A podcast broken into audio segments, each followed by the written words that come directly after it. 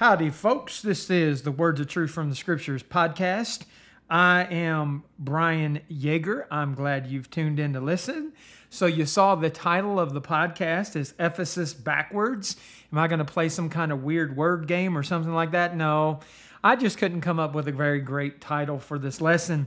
When, this lesson came about, my wife and I were talking a couple of weeks ago, and we were talking about the church in Ephesus in particular what John wrote in Revelation chapter 2, which reads this verses 1 through 7 Unto the angel or messenger is what that means of the church of Ephesus, write, These things saith he that holds the seven stars in his right hand, who walketh in the midst of the seven golden candlesticks.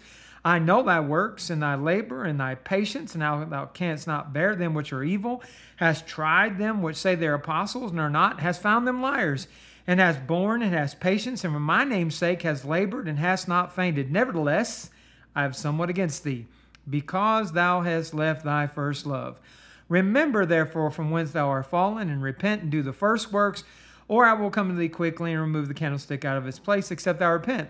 But this thou hast, thou hatest the deeds of the Nicolaitan, which I also hate. He that hath an ear, let him hear what the Spirit saith unto the churches.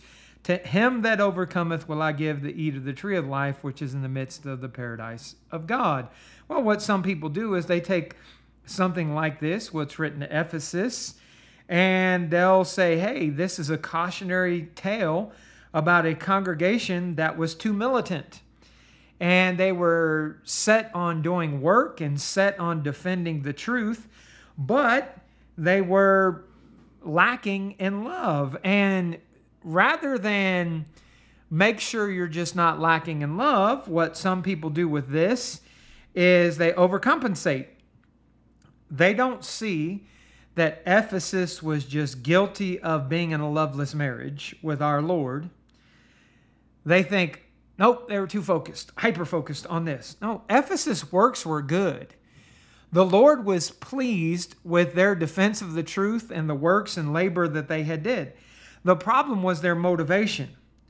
You, you, can't read Revelation 2 1 through 7 and say, oh no, we can't become too militant. We can't forget. We got to love, love, love. And then go to the other extreme where you love, love, love and aren't doing the works or the defense of the gospel that you ought to be doing. So there's a balance here. Obviously, love is part of that balance. And we're going to start with this and work our way through some points from this F, from this lesson about the church in Ephesus so that we don't become the, the opposite, the contrast, so that we don't walk away from militancy and being busy in the work of the Lord and focus so much on love that we just lose our minds. Well, our Lord does desire us to love Him and our neighbors. In Mark chapter 12, 28 through 34, one of the scribes came, having heard them reason together, perceiving that he had answered them well, asked him, What is the first commandment of all? And Jesus answered, The first of all the commandments is, Hear, O Israel, the Lord our God is one Lord. Thou shalt love the Lord thy God with all thy heart, with all thy soul, with all thy mind, with all thy strength. This is the first commandment. And the second is like this, namely, Thou shalt love thy neighbor as thyself. There is no other commandment greater than these. And the scribe said to him, Well, master, thou hast said the truth, for there is one God, and there is none other but he. And love him with all the heart, with all the understanding, with all the soul, with all the strength and to love his neighbor as himself is more than all whole burnt offerings and sacrifices. And when Jesus saw that he answered discreetly, he said to him, Thou art not far from the kingdom of God.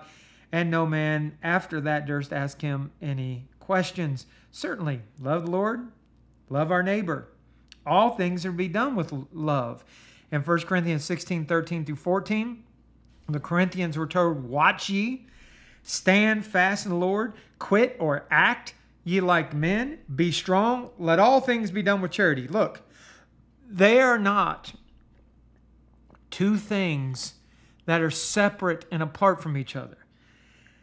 Watching, standing fast, being strong, acting like men is to be done with charity. Not in lieu of, but with. Love is the bond of perfectness. In Colossians chapter 3, part of a context talking really about the converted person, uh, beginning in verse 1 following, but we're going to look at Colossians 3 10 through 14, which states, Have put on the new man, which is renewed in knowledge after the image of him that created him, where there is neither Greek nor Jew, circumcision nor uncircumcision, barbarian, uh, Scythian, bond or free, but Christ is all and in all. Put on, therefore, as the elect of God, holy and beloved, bowels of mercy, kindness, humbleness of mind, meekness, long suffering, forbearing one another, and forgiving one another. If any man have a quarrel against any, even as Christ did, so do you, so do ye. And above all these things, put on charity. Of course, that's love, which is the bond of perfectness. It is right to focus on love, but it's not right to focus on love and forgetting everything else.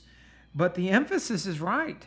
In 1 Peter 4 8, above all things, have fervent charity among yourselves, for charity shall cover the multitudes of sin. Love our brethren. Treat one another the way we ought to be uh, treated. And the thing that was wrong with Ephesus is you can do all the right things, and they were doing that, okay? Their actions were not wrong. But if they're not motivated by love, the actions are in vain. In a context about spiritual gifts, 1 Corinthians 13, 1 through 3 says, Though I speak with tongues of men and angels and have not charity, I am become as a sounding brass or a tinkling cymbal.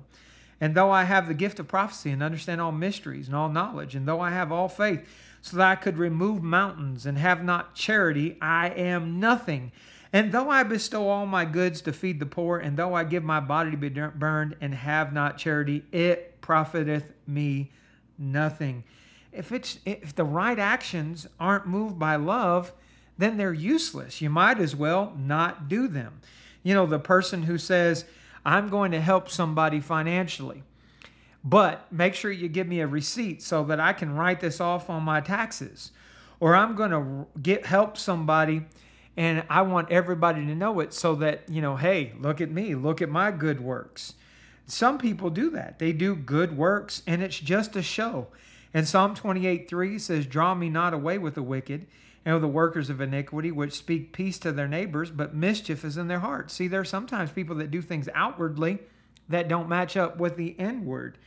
That's insincerity, right? But love is supposed to be sincere, unfeigned. 1 Peter 1.22, saying you have purified your souls and obeying the truth through the Spirit unto unfeigned love of the brethren. See that you love one another with a pure heart fervently. Unfeigned, meaning you, you love your brethren sincerely. So when you do something, it's sincerely out of love. If I'm going to do good, if I'm going to do a good action, whether it be uh, unto someone outside the body or inside the body. You know, Galatians 6.10 says, We therefore have opportunity, let us do good unto all, especially those who are the household of faith. So whoever it is, whatever good deed, and, and listen, we got to always make sure that our good is called good by God, not of our own uh, de- devise, right? We, we don't want to come up with our own creation of what we call a good work. Every good work is given to us through the scriptures. We're perfectly equipped, uh, thoroughly equipped unto all good works because of the scriptures, 2 Timothy 3 16 and 17. You don't want to go off there and say, hey, this is a good work. Well, well, who calls it a good work? How do you know that God is pleased with a good work? It made somebody smile. Oh my goodness. That makes prostitution a good work. It makes drug selling a good work. Blah, blah, blah, blah, blah, right? No, has to be good as defined by God. But if it's good work, and if it's pleasing to God, we know that scripturally. We can go and say, see, that God calls us good work. Good as long as it's moved by love. Now, Ephesus backwards.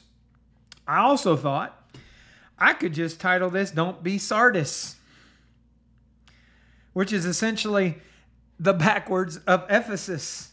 You had people in Sardis that weren't doing anything.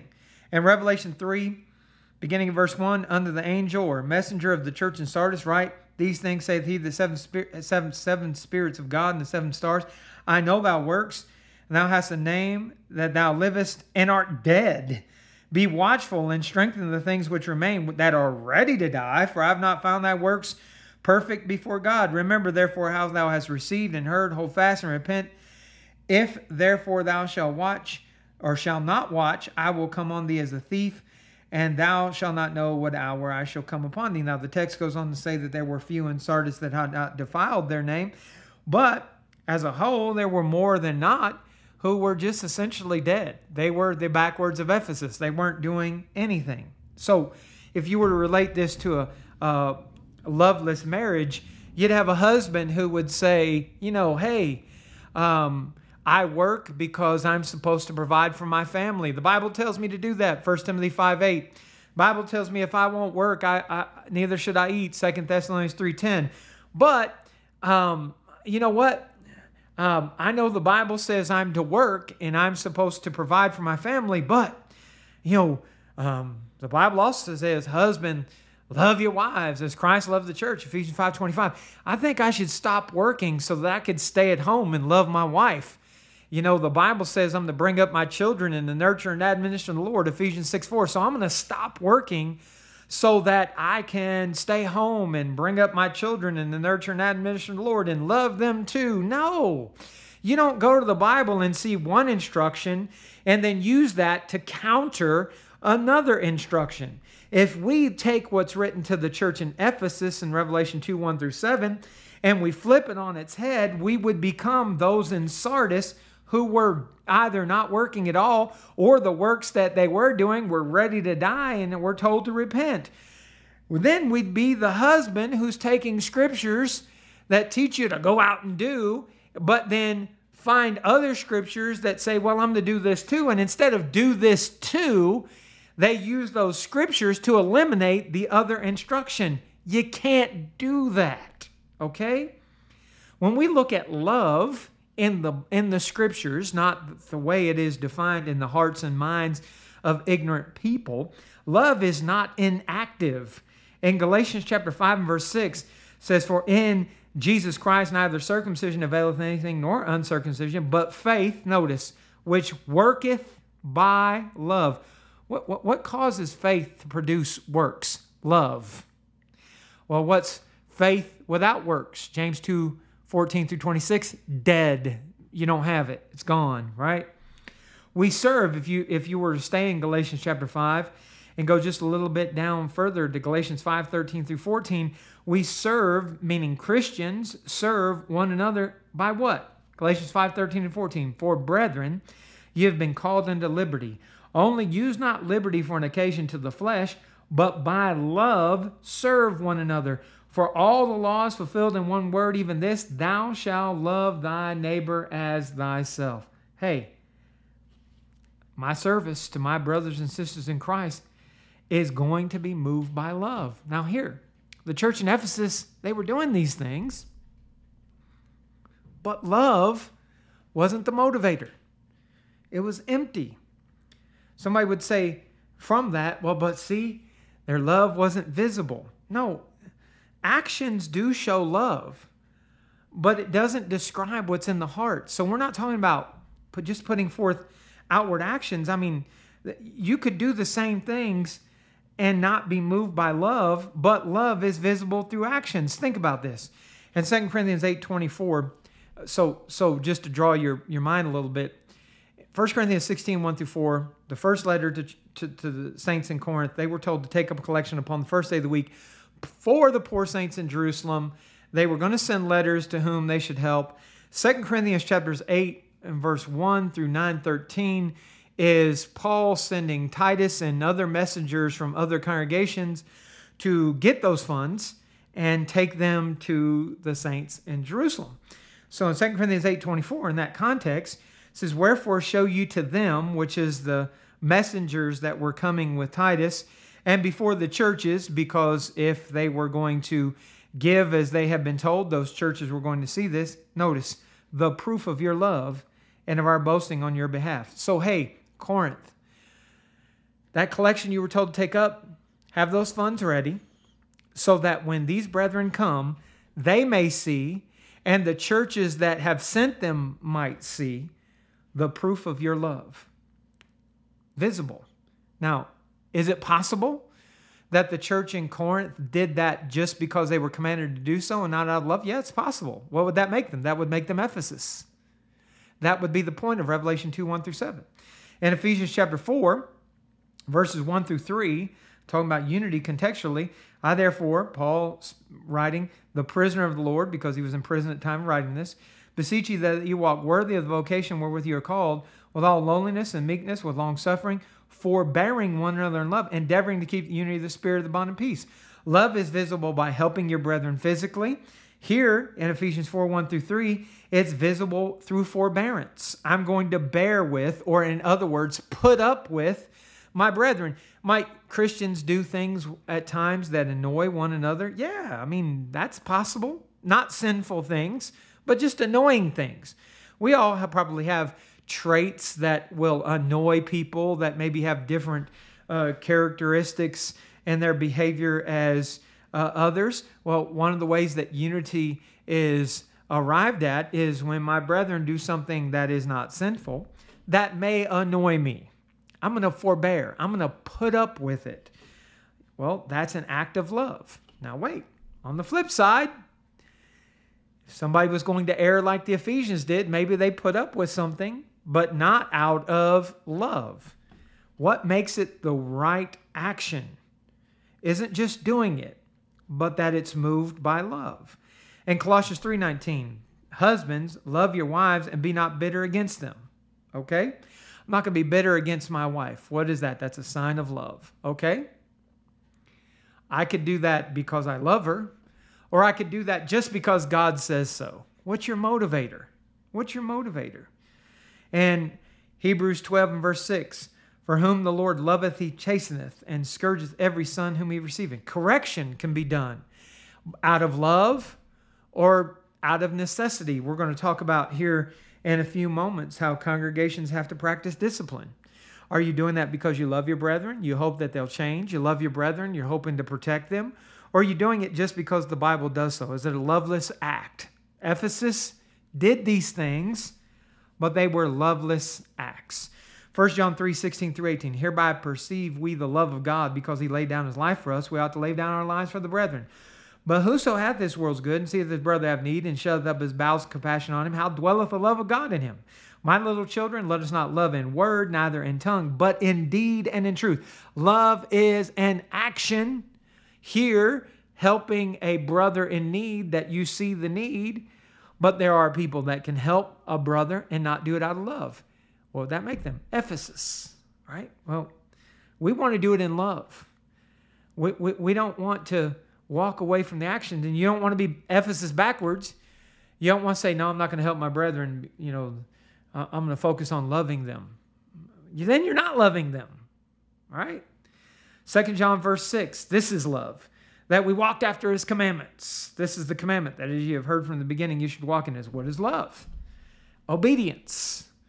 But do you know that there are some people that obey God just out of fear? Not that fear can't be a part of it. Philippians 2:12 says, uh, that it can be. Paul was talking about in his absence, the saints in Philippi would work out their own salvation with fear and trembling. Okay, that might be part of it, but what about love? Do I obey God because I love Him?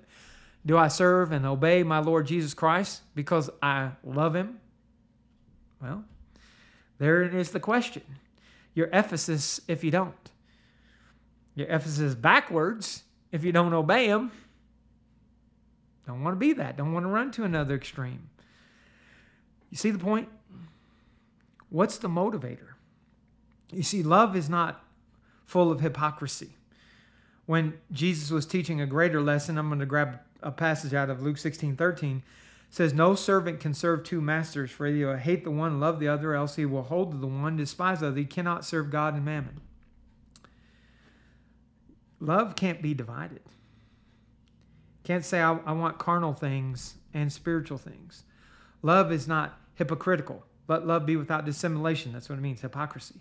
Abhor that which is evil, cleave to that which is good. Love cannot have hypocrisy. Ephesus backwards would have Christians and congregations say they're loving the Lord, but not standing against sin. That would be Ephesus backwards somebody or a group of people that would say, look at it, look at Ephesus. They hated the deeds of the Nicolaitans. Well, we don't want to do that. We don't want to err like they did. No, no, no, no. You do want to hate the deeds of evil. You want to hate evil. You remember, abhor that which is evil. All right? But you want to do it because you love the Lord. You don't want to just hate something just for the sake of. It has to be moved by the right love.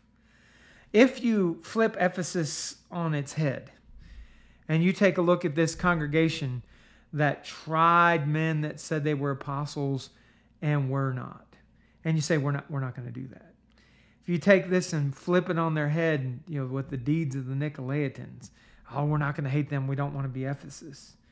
Then you would essentially become in that area like Revelation 2 18 and following, where the angel of the, uh, of the church, under the angel of the church in Thyatira, right, these things saith the Son of God, who hath his eyes like unto a flame of fire, feet are like fire. I know thy works and charity and service and faith, thy patience and thy works, and hast been more, more than the first. Notwithstanding, I have few things against thee, because thou sufferest that woman Jezebel, which calleth herself a prophetess to teach and to seduce my spirits to commit fornication, to eat things sacrificed to idols. I gave her space to repent of her fornication. She repented not. What, what, what, what did they do? They put up with that. They, that's not right. Well, if you're going to flip Ephesus on his head, this, this is what you become. You become the person or the congregation like Thyatira that just tolerates sin among brethren. Can't do that. Can't flip Ephesus on its head. The congregation in Corinth and, and uh, was taught, you know, you can't say, well, we want to be loving. You know, we, we want to forbear. People might take the Ephesians 4 1 through 3 and uh, that we talked about earlier, forbearing one another in love, and might look at somebody, whether it's physical or spiritual fornication, among the congregation and might look at them and say, "Well, we love them. You know, we don't want to tell them that they got to got to leave if they're not going to change. We, we we love them. We want to give them X amount of period of time. So so this and this and you know, which basically is the excuse that turns into an indefinite period of compromise.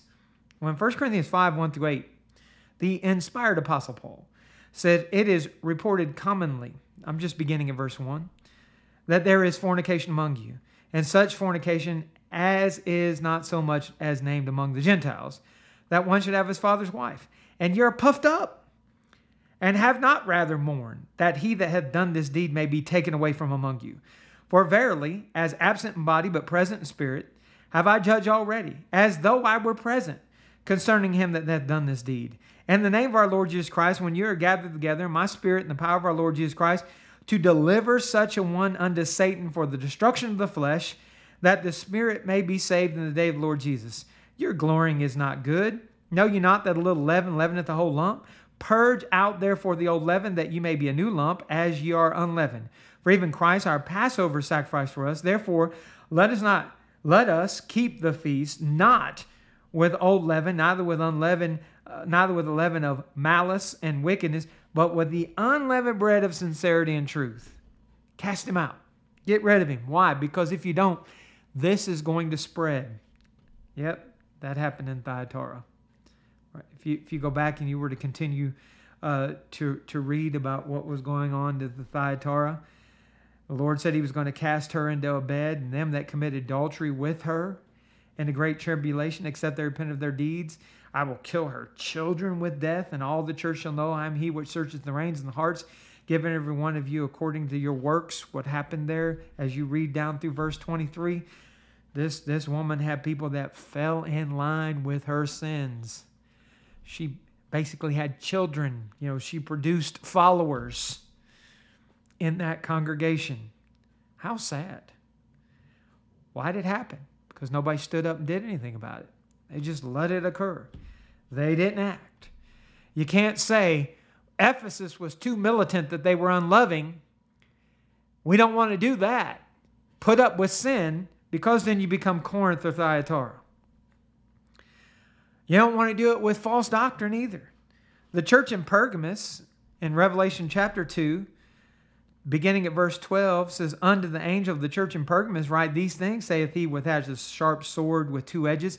I know thou works, and when thou dwellest, even where Satan's seat is, and thou holdest fast my name, hast not denied my faith, even those days where Antipas was my faithful martyr, who was slain among you where Satan dwelleth. But I have a few things against thee, because thou hast there them that hold the doctrine of Balaam, who taught Balak to cast a stumbling block before the children of Israel, to eat things sacrificed to idols, commit fornication. So hast thou also them that hold the doctrine of the Nicolaitans, which thing I hate. You know what the Lord didn't say? The next verse does not say, but I'm glad that you're not like Ephesus. No. The next verse says, Repent, or else I will come to thee quickly and will fight against them with the sword of my mouth. He that hath an ear, let him hear what the Spirit saith unto the churches. Repent. Why? Because they were in sin. What happens if you don't repent? You perish. Luke 13, 1 through 5.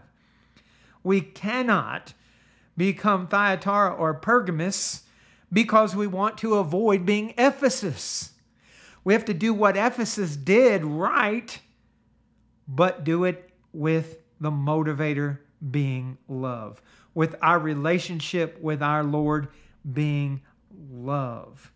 We cannot allow ourselves, if you're going to be faithful to the Lord, especially if you're part of a congregation that proclaims to be faithful to the Lord, to have doubts cast upon you like Corinth did.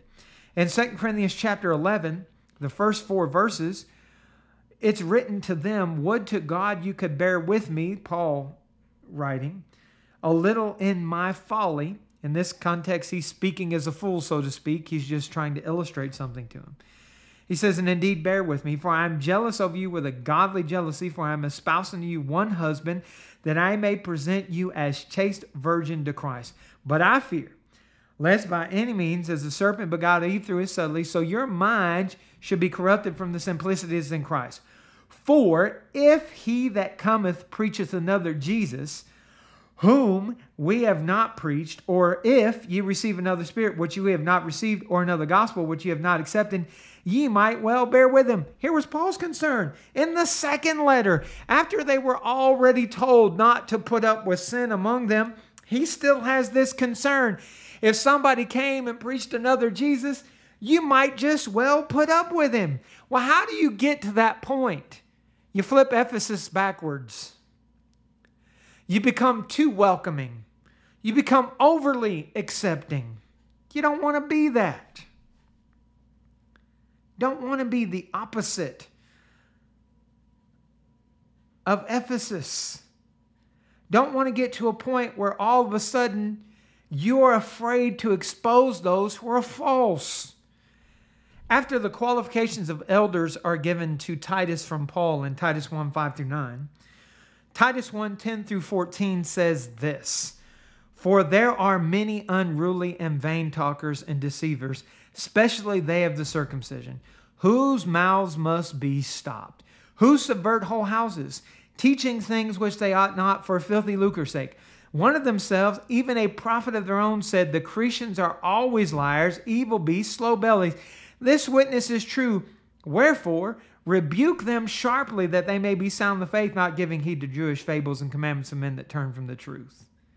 Look, you don't want to say, We're going to love, love, love and allow people whose mouths must be stopped to have influence.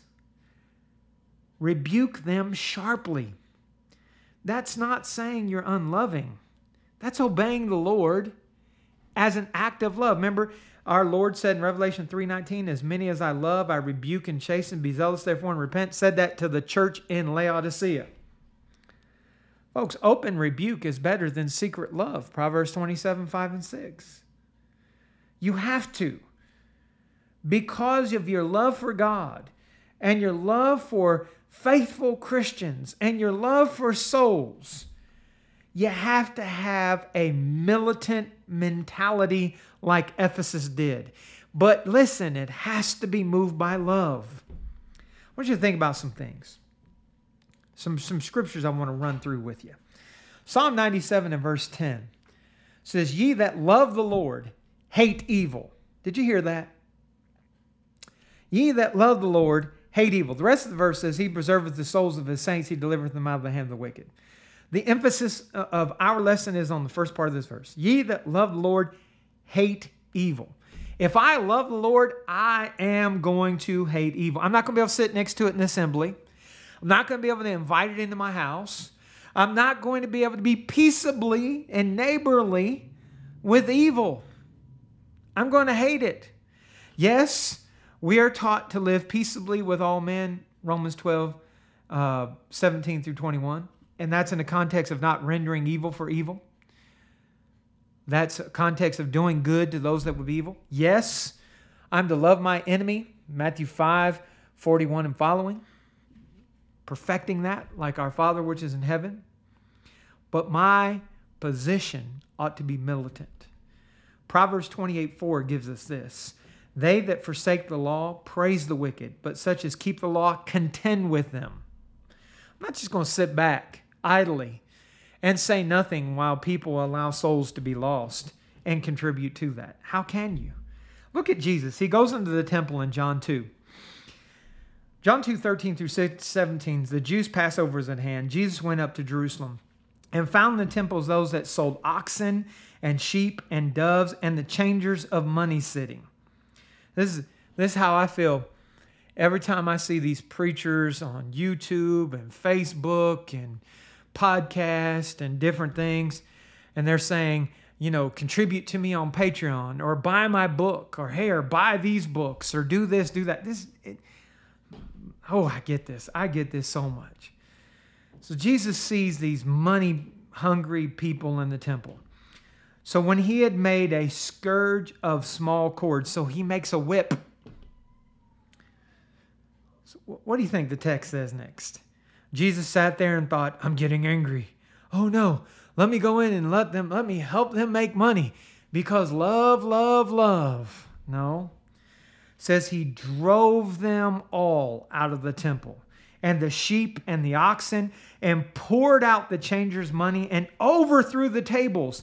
And he said unto them that sold doves, Take these things hence, make not my father's house a house of merchandise. I want to hold on verse 17 for a minute. I want you to think about modern day uh, churches where they have guest preachers come in or different things. Tables are set up in the back of wherever they're assembling, things are being sold. What do you think would happen if some guy walked into an assembly of whatever church it is and this this is going on and he he created some sort of a weapon and chased out all those people that were in there and then took those tables that had all these things on them and the money that's being collected and just tossed it through it. You know what would happen? The police would be called, right? Or depends if you're in Texas, you might get shot. I live in Texas, El Paso. So, what do you think? That's what Jesus did. That was his reaction. Are you more loving than him? That's his reaction. He is our definition of love, our example to follow. We're to walk as he walked, 1 John 2 3 through 6. You know, his disciples uh, remembered after they observed this? Verse 17 says, His disciples remembered it was written, The zeal of thine house hath eaten me up. You know what love is? Be eaten up when you see people being treated by false teachers and others like merchandise. It eats me up. No, in our modern day, false teachers are called friends. Hey, friend. Yeah, friend of who? Friend of the devil. The people that are calling them friends are children of the devil. What about the militancy? Why don't we get lit up? In 1 Timothy chapter 6, Verses 11 and 12, an evangelist is told, But thou, O man of God, flee these things and follow after righteousness, godliness, faith, love, patience, meekness. Fight the good fight of faith. Lay hold on eternal life, whereunto thou art called and hast professed a profession, a good profession before many witnesses. What does it mean to fight? Hey, friend, how are you today? No, oh, no, no, no, no. There's a militancy. The book of Jude, verse 3 Beloved, when I gave all diligence to write unto you the common salvation, it was needful me to write unto you, exhort you that you should earnestly contend for the faith or zealously Contend for the faith which was once delivered unto the saints. For there are certain men crept in unaware who before of old ordained to this condemnation, ungodly men, turning the grace of our God into lasciviousness and denying the only Lord God and our Lord Jesus Christ. What is that? Mm, that's love. Later in this chapter, verse 21 says, Keep yourselves in the love of God, looking for the mercy of our Lord Jesus Christ unto eternal life. Militancy is moved by love. Now, there are people that can fake that that act like they're angry, kind of like politics today. You have this Democrat on TV and then this Republican on TV, and they're arguing back and forth, blah, blah, blah, blah, blah. You're destroying America. You're doing this. You're doing that, blah, blah, blah, blah, blah. Then they go out to dinner afterwards. Hey, listen, I'm not going to be found at a dinner with a false brother in Christ. Not only is it sinful, but unless he's being served, I don't want to be around him. There's no cordial time there. It's disgusting. Disgusting. Somebody causing souls to be lost. That's love. Love for who? Love for God. Love for faithful brothers and sisters in Christ. Love for your neighbor. Those that are lost, that this person is contributing to the destruction of. You know, if we're going to be like Jesus, I want you to think about Jesus. John 3 19 through 21 says, This is the condemnation that light is come into the world, and men love darkness rather than light, because their deeds were evil. For everyone that doeth evil hateth the light, neither cometh the light, lest his deeds should be reproved. But he that doeth truth cometh to the light, that his deeds may be made manifest, that they are wrought in God. They don't want to come to Jesus. They don't want anybody around him. Why? Because being the light, being the light of the world, carries with it the expectation and the role of exposing darkness. Ephesians 5 6 to 11. Let no man deceive you with vain words, for because of these things cometh the wrath of God upon the children of disobedience. Be ye not therefore partakers with them, for you were sometimes darkness, but now ye light in the Lord. Walk as children of light. For the fruit of the Spirit is all goodness and, and righteousness and truth, proving what is acceptable in the Lord, and have no fellowship with the unfruitful works of darkness but rather reprove them. Folks, that's it right there. If you're light, you hate darkness. You love the Lord, you love righteousness, you hate darkness, and it should be visible. That is love. The Ephesians had the right actions, but it wasn't motivated by love. So we don't want to be militant just because the Bible says to be militant. We want to be militant because of love. Now, listen, the church in Ephesus, they endured, they labored, they did not faint. We do not, not just in militancy, not just in dealing with sin among the brethren, but we do not want to look at the other things that they did right and say, well, we don't want to be like Ephesus. We don't want to flip Ephesus on its head. We cannot use love as a reason to quit, to cease the good works that God expects of you. We don't want to use love as an excuse to be tired and not keep on keeping on. Galatians 6 and verse 9 let us not be weary in well doing, for in due season we shall reap if we faint not. 2 Thessalonians 3:13 But ye, brethren, be not weary in well doing. We don't want to quit working and use love as our excuse. If you love the Lord, you're going to keep working. You're going to keep doing what He tells you to do. Here's the thing when you lose the fire, and people have a hard time balancing being on fire and loving at the same time. A lot of times because they just don't understand love. They think love is the mushy gushy emotion that the world commonly displays as love. Like, you know, now the LGBTQ plus baloney that you see all around our world is often coupled with the word love. It's not. LGBTQ plus is lust, sin, fornication. It's not love. Those people do not love each other. They don't love others. They lust and destroy. They are the Sodom and Gomorrah of Genesis 18 and 19. They are not good. There's nothing good that's come from a corrupt tree does not bring forth good fruit. Okay? Matthew 7, 16 through 20. Okay? You know them by their fruits. Love doesn't get you to stop doing the right things. Love moves you to do the right things. Love has me look at the LGBTQ plus community and want to bring people out of that. When I see gay pride, there's one scripture, and this certainly isn't the way uh, that this scripture is intended. It's talking about pride uh, in general, but pride cometh before destruction and a haughty spirit before a fall. Proverbs 16, 18. That's not talking about homosexuality uh, contextually, but the application, the end result's the same. Those are people going to be destroyed. If you love them, you will speak against it. You will not say, hey, I want to be loving towards these people and accepting. Accepting is fast tracking them to hell. We live in a society that because of the LGBTQ plus whatever other initials A B C D E F G H I J K L M N O P H E L L, okay, that's what really LGBTQ plus should then be H E L L because that's where they're headed. It has the world so confused that people now don't even know the difference between male and female. You don't just sit back and say, I want to be loving. I don't want to be Ephesus.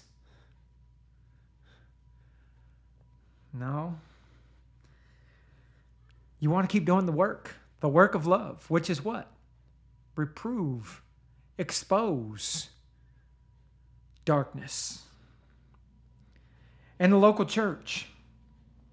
Sometimes people look at the work of Ephesus and they say they were busy, they were busy, they didn't spend enough time loving.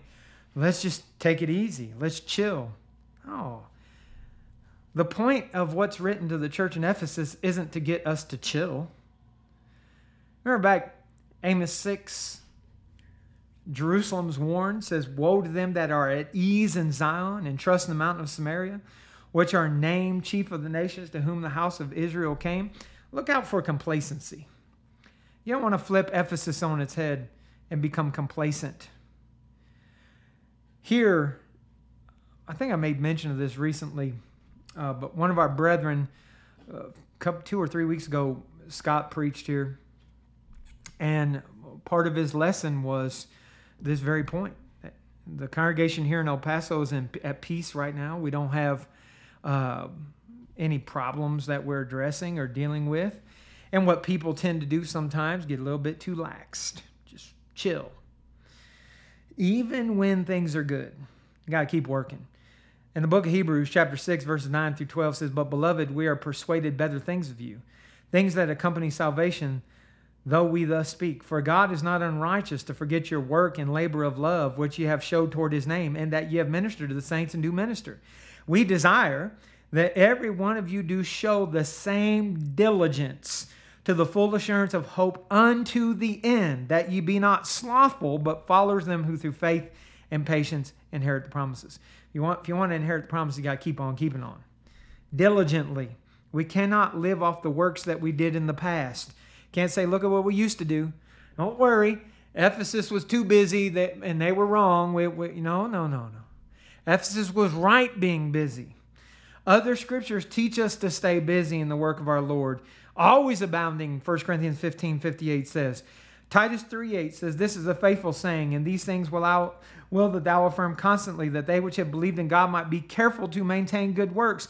These are good and profitable unto men. If you drop down to verse 14 of Titus 3, let us let ours also learn to maintain good works for necessary uses that they be not unfruitful. Keep on working. Don't flip Ephesus on his head. Remember, God is not looking for us to, to, to be the, the minimalist. Like, hey, well, Ephesus, they, they were busy. They, they fought against false doctrine, but they didn't love the Lord. So let's balance that. Let's do less work and more love. No. Let's keep looking for ways to do more work and more love. And a principle uh, Jesus taught. Matthew 5 41 says, Whosoever shall compel thee to go a mile, go with him twain. Our Lord's mindset go the extra mile. When Paul wrote to Philemon and was going to come and visit Philemon, he said in Philemon, verse 21, Having confidence in thy obedience, I wrote unto thee, knowing that thou wilt also do more than I say. The point of going more and more, abounding more and more, growing more and more, not just taking it and chilling, not just sitting back and relaxing. When Christ returns, we don't want to be in that spiritual lazy boy. No, we do not. 1 Thessalonians chapter 5, verses 1 through 3. Paul, Timothy, Silvanus says, But of the times and the seasons, brethren, ye have no need I write unto you, for yourselves know perfectly the day of the Lord so cometh as a thief in the night. For when they shall say peace and safety, then sudden destruction cometh upon them as travail upon a woman with child, and they shall not escape. We don't want to be those people just taking it easy. Do what Ephesus did right. Be busy. Stand against sin. Expose that which is false. Labor. Don't faint. Don't get tired. But do it with the motivation of love. And don't let that word love, because it's so abused today, be a bad word in your mind or your vocabulary. The idea of being loving in our generation is married to being a compromiser and being indifferent. Love the LGBTQ community means say nothing and do nothing. No, no, no. Biblically, it means expose it and try to pull people from it. Be militant against it. Don't be afraid to call it sin because that's what it is. It is fornication. If brethren are in error, false doctrine, false actions, amidst in the midst of a congregation, it is not loving to ignore that. Point it out. Show them the road to repentance. Help them be converted back to Christ, James 5 19 and 20. That's love. Let our, our pattern of love be as it's revealed in the scriptures because we're to hold first hold fast i'm sorry 2 timothy 1.13 says hold fast the form of sound words which thou hast heard of me in faith and love which is in christ jesus the pattern of love don't let the world, because we're not to be conformers to the world, Romans 12, 2.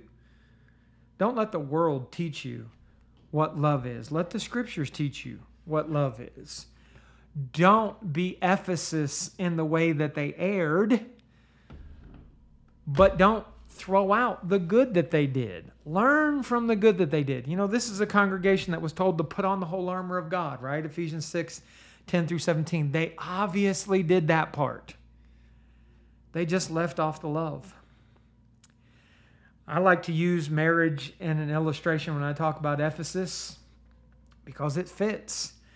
They were in a, a marriage relationship with our Lord and they did all the works, but they didn't do it with love. Don't be like the husband that goes and works hard and puts the proverbial food on the table, brings home the bacon, but doesn't love his wife and his children. Don't do the works and leave off the love. Do both. Do both. Get it all. Get it. Be the whole. One of the things that I've recognized and I, I talk about very often is people have a hard time with balance. They see one instruction, love, and then they can't imagine how love and militancy can coexist. They did in Christ. He loved the world enough to give himself as a sacrifice. He offered himself as a sacrifice, Ephesians 5 and verse 2. And he hated evil and sin so much that every time we see accounts like John 2 13 through 17 that we read earlier, we see his zeal, love, and hate. Can't have one without the other. Otherwise, you'd be imbalanced. Ephesus, they had the hate, just not the love. Don't throw out the good with the bad. You'll be imbalanced. You'll fall if you're not falling already. So, Ephesus backwards. Again, still don't know the better title to run with. Hopefully, it was interesting enough to get you to listen. Hopefully, the points in this lesson will get you to listen. If need be, make corrections, handle things aright. Maybe you've listened to this lesson, you got some questions. Any lesson that's 50 to 52 minutes long, or even an hour, hour and a half, we're not going to cover everything. There's a whole book, scriptures, many applications to be made. We're never going to cover anything in one lesson. Maybe you got questions. Call me up. My phone number is 915 525 5794. You can email me, Brian, B R I A N, at wordsoftruth.net. You can visit the website, wordsoftruth.net. And you can certainly get help. Got a lot of material there written, a lot of audio sermons, not just podcasts, but audio sermons from the past. A lot of material, studies through the whole Old Testament, a lot of New Testament studies too, topical. You can find a lot of material there. But hey, listen, you can just give me a call. We can set up a time to uh, communicate electronically. If you're anywhere near me, we can meet in person. I'd love the opportunity to help you. I hope you'll take advantage of my offer. Reach out to me. Thank you so much for listening. If all goes according to plan, we will come back on Tuesday with another podcast. And uh, on Tuesday, I am planning on doing a podcast about uh, directories of sound congregations. I really hope you'll you'll come back and and listen to this podcast. I think you'll find it to be uh, interesting, thought provoking, in a lot of different ways. Uh, thank you so much for listening. Until next time.